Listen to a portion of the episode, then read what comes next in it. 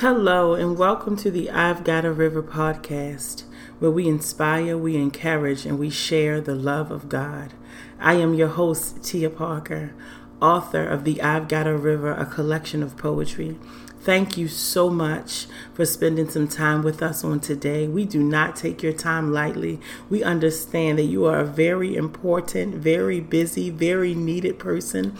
And we understand that your time is the highest commodity, one of the highest commodities that you have. So, thank you so much for spending time with us on tonight. On tonight, we are going to share a piece with you titled The Bride of Christ. The Bride of Christ. There's a certain place in God that I like to call the place of no return. And it is that place in God where our wills are married to each other. My will and God's will is in agreement. My way and God's way is in agreement. And we have become one. I pray in the name of Jesus Christ that everybody who is listening to me on tonight would seek to know God in that way, and the two shall become one. I pray that you will be encouraged to know, to be encouraged to know the truth about how God really feels about you. God is so into you that His Word tells us He is married to the backslider. My God. Aren't you glad that the Lord didn't wait until you got your credit together? Aren't you glad that the Lord didn't wait until you lost a certain amount of weight? Aren't before he uh, married you, before he joined himself up with you? Aren't you glad that God didn't uh, do an investigation on who you were joined to in the past? To discredit your worth. Aren't you glad that God did not do all of that before He decided to join with you? My God, all He needs is your consent. All He wants you to do is say, Yes, Lord, I do. I do, Lord. I join myself with you because I understand that your plan is perfect. Your plan for me is perfect hey, we only get one shot at living life on this side, in this realm, what we call the realm in the world um, of the living, the land of the living. I heard somebody say something different the other day. My God, this is the land of the temporary. Who are you going to join yourself up with in the land of the temporary? While you are on your way to the land of forever. This is not the only realm that we will be living in. This is the only realm that this flesh is going to live in. But where are you going to go once you shut your eyes? Once this flesh stops functioning? Who are you going to be with? I pray that you will join with Christ right now so that you can guarantee where your eyes will open up at, where your soul and your spirit will open up at after you drop this flesh. I'm sorry for sounding so bleak, for sounding so direct and so matter of fact. But the truth is, we only get one shot on this side of heaven before we get. This is our stage play, this is our audition for eternity. What are you going to do with the time you have left? Who are you going to join yourself up with? the Lord or your own selfish will? My God, Lord, let our wills be married to yours. It can be rough following Christ. It can definitely be rough. But it's only rough because it is totally opposite of what our flesh wants. Our flesh doesn't want to submit. Our flesh only wants what feels good to it. And submission and obedience does not feel good to the flesh. We want instant gratification, but the devil is a liar. Most things that you get instantly, hmm, they won't last. Instant coffee only lasts as long as the cup is full. but if you brew some, if you brew it, my God, if you put a few scoops in that old fashioned brewer, I know we like to use Keurig's because we want everything so fast. But if we put it in that old fashioned brewer, we got enough to even share with somebody. Things that you get in an instant is usually only for you. What about your neighbor? What about your neighbor? I'm so grateful on today that the Lord decided to marry Tia Parker, the backslider. Thank you, Lord, for loving me beyond my backslidden states that I've been in in my past. Thank you, Lord, for loving me beyond the choices of sin that I will probably, most likely, because I'm a flawed human being, make in my future. Thank you, Lord, for staying with me no matter what. Thank you, Lord. We are your bride. We are your bride. Let us hear on pages 15 and 16, Bride of Christ. The prelude is on page 15. The prelude gives us a little insight on why I wrote the piece. In preparation to write this piece, I did a little research on the marriages that took place in biblical times. There was a bride price the groom had to pay for the woman he wanted to marry. Christ was our bride price. Christ paid a very high price for his bride, the body of Christ. This piece isn't just about me, it's about the church universal.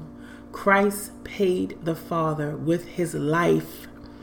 God wrapped himself up in sinful flesh, fulfilled his own law, suffered for us, gave up his life, and resurrected himself to gain his pride, to gain his bride. He said in his word, I am married to the backslider. God loves us so much. The least I can do is say, I do. Bride of Christ, I do. Submit my body a living sacrifice as the bride of Christ. And for the rest of my life, I promise to live out this vow to the perfect spouse. I do.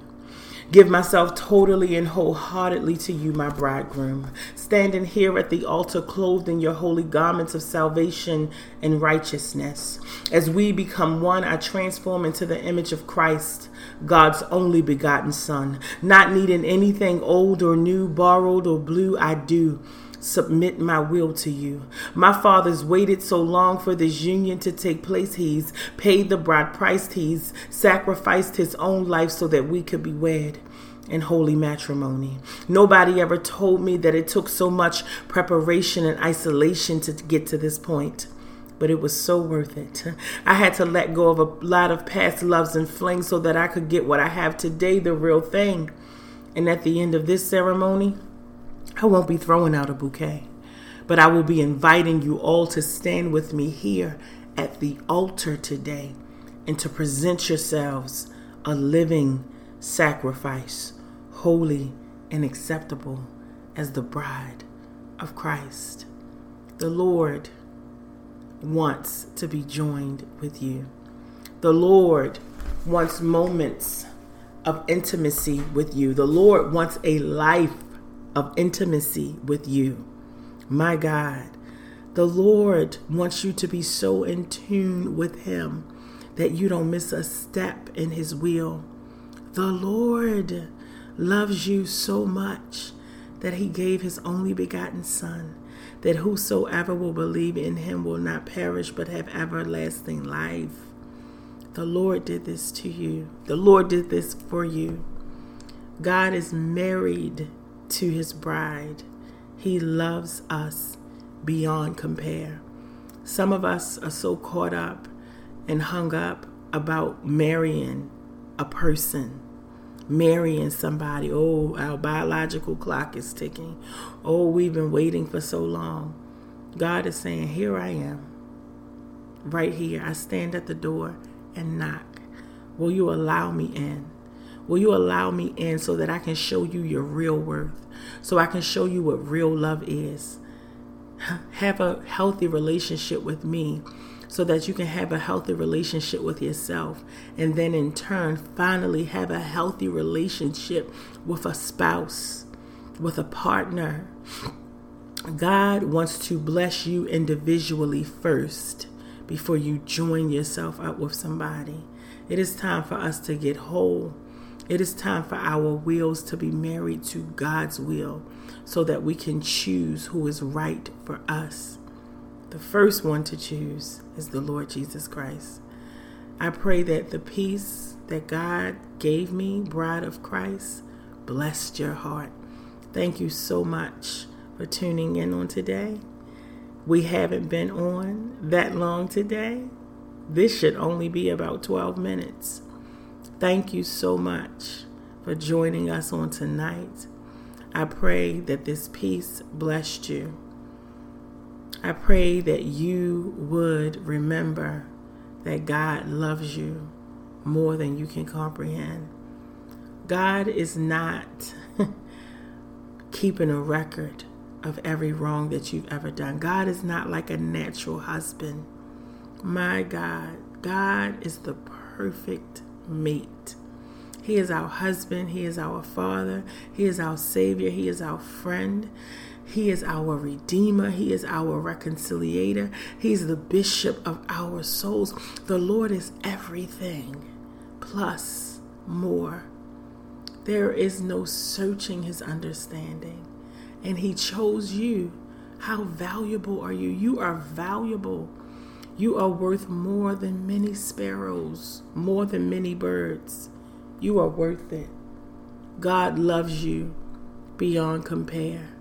God loves you beyond human reasoning. God absolutely loves you. He loves you so much that He died for your sins centuries before you were born. That's how much He loves you. God loves you so much that He knew you would sin, but He still created you.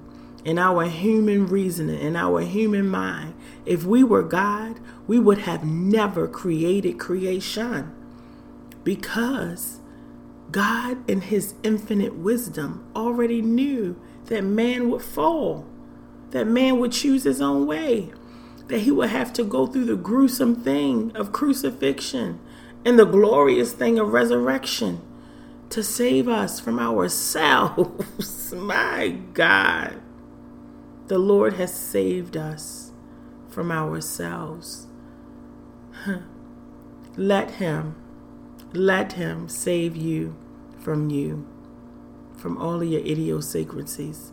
Not only has He saved us from sin, but He has rescued us from ourselves. My God. What a good father and a good husband and a good friend.